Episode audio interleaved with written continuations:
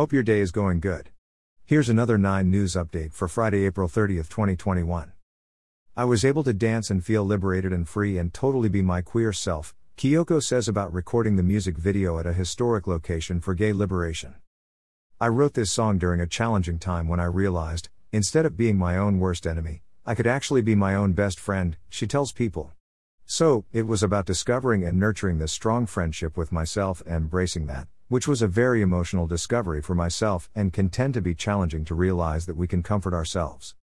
Accompanying the track is its equally inspiring music video, which showcases Kiyoko finding herself through dance inside the historic Millennium Biltmore Hotel in Los Angeles. For Kiyoko, filming the video was both emotional and extremely challenging. We filmed on sixteen millimeter, which was super exciting, but also another challenge since the lighting has to be perfect, the timing has to be perfect, the shot has to be perfect, she says. But it was super exciting to take on that challenge. What was so emotional about shooting the music video is I hadn't shot a music video in forever and I hadn't performed, I hadn't danced. As I was shooting the music video and directing it and putting it all together, I felt like I was discovering and experiencing what I was experiencing when I wrote the song, she adds.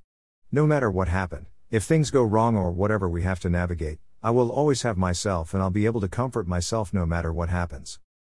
And filming the video was emotional for more than one reason.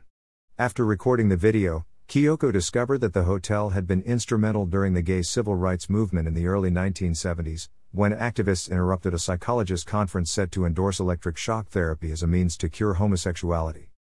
It's kind of crazy because I realized that after we shot. It's just so cool that I was able to be at that hotel and dance and feel liberated and free and totally be my queer self, knowing the history of that location, says Kiyoko.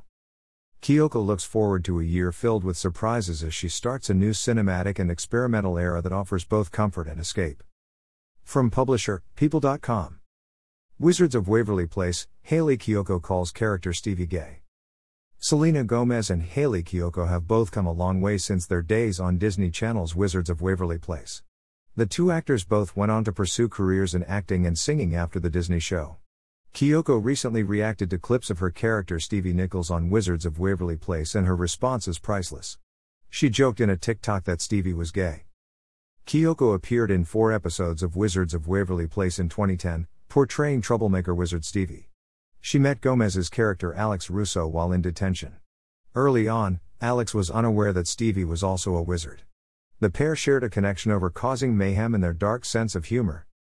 A year after Kiyoko's Wizards of Waverly Place role, she acted in the Disney Channel original movie, Lemonade Mouth. The actor also appeared in one episode of The Vampire Diaries in twenty thirteen.